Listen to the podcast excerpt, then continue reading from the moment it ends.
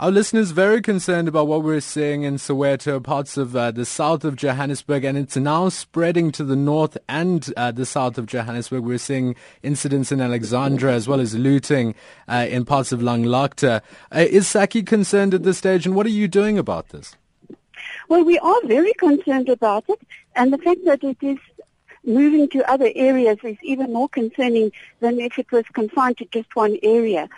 Um, we we have contacted our chambers that are in Alexandra and in um, Dobsonville, and um, we've also speaking to our chambers that are in Diepsloot, just to ask them what the real situation there is for them, and then um, we will have to go to the Minister of Police just to see what they are doing so that we can get the um, whole thing issued, sorted out, and get some real progress being made there. Peggy, I'd like you to respond to two of our listeners. Uh, one wrote this message in unsigned saying that local business people are being given a free ride. Rather, these foreign business people are being given a free ride. Locals are expected to comply with stringent rules, unlike the foreigners. You know, this is one of the issues that some of our members have raised with us, and they have told us that this is in fact what is happening.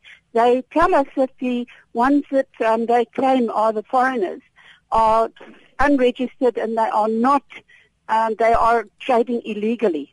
Now, we don't have anything which can verify that particular statement, but if it is true, then definitely it is not fair. Uh, Lala's also written in to say foreign business people are being given huge discounts uh, when purchasing their stock from wholesalers. Government or the Competition Commission must investigate. Are there separate rules for foreigners and local business people, Peggy? No, no, not at all. Um, business in South Africa is all subject to exactly the same rules and regulations. Peggy? If they are not complying, then definitely they are trading illegally.